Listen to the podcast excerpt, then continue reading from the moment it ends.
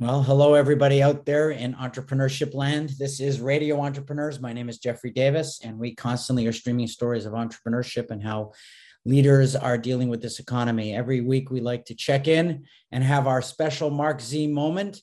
That's Marc Zwetschgenbaum, president of Marc Z Legal Staffing. Welcome back, Marc. Thanks, Jeff. Great to be here and great to uh, talk about relevant subjects for our listeners. Okay, so what's up this week, Marc? Well, I thought I'd talk to um, to you and our audience about um, employer-employee collaboration as um, we finish or continue to navigate one stage into the next stage uh, due to um, COVID protocols and workplace management of employees. And um, what I wanted to say is, which I think is a is on one hand, I will take it as a positive thing that um, employees and employers have the most trusting relationship it was shown through polling recently versus what the government says, what the CDC says, what health organizations say. So on one hand, it's a positive because our economy is so crucial for that relationship. On the other hand, it's sad that people are not going to are not listening to what our politicians and our what our healthcare professionals are saying.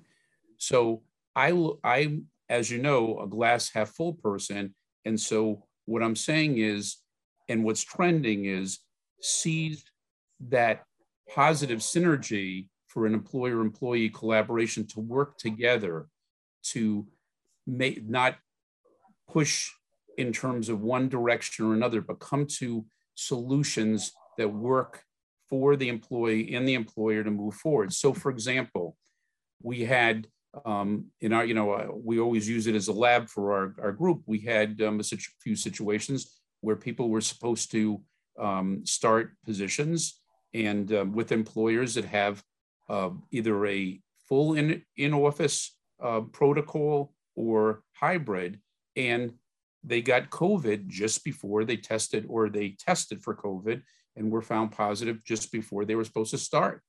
And previously, it was a really difficult situation because of the concerns with the the information. But in these cases, the employer commonly said, look, here are our protocols. Why don't you, if you really want to start this week, we can start you remotely. We'll get you that access so you can start something. Or, you know what? Let's start a week later. No big deal. Um, if it does affect your health care insurance, um, health insurance, we'll work that out too. On the other hand, we've had candidates that have um, interviewed with positions. And as employers are looking at candidates, um, some candidates still aren't vaccinated, and employers have that full vaccination rule. And so, um, and even if somebody is going to work fully remotely, because it's the idea at some point they could be called in to the site. So the employee um, said, Look, I have no problem being vaccinated. I just have not been vaccinated right now because my children aren't vaccinated. We've stayed isolated. And how about this? I will start the process, and um, and it's a fully remote position anyway right now. And I'll keep you posted. I'll get my first um, vaccine at X date, and I'll start the process, and I will keep you posted. So, and the employer was collaborative and said, absolutely, as long as we can show everybody in the firm that that's where you want to be, that you can give documentation, we will work with you. And so I'm just putting it out there that on one hand, the employee has to understand that what employers are looking at are the long-term safety of all its employees. On the other hand, that employer wants to be respectful to that employee because they're looking at long-term and coming up with a collaboration and compromises that can work and not be um, bumping heads. Well, I think what you're saying is that there's a, you know, due to COVID and the economy and, you know, shortages uh, and employment and, and labor shortages, that when an employee has a good employer, they know it. And when an employer has a good employee, they know it. And so they have learned to appreciate each other better and work better together as a result of that.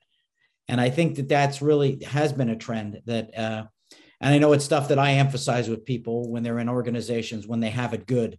You know, don't don't just be looking at money. Look at the whole package of what this organization brings to you, as an environment. And I think that's what you're saying that this economy has created a sense of bonding and loyalty and flexibility between these two parties. Right.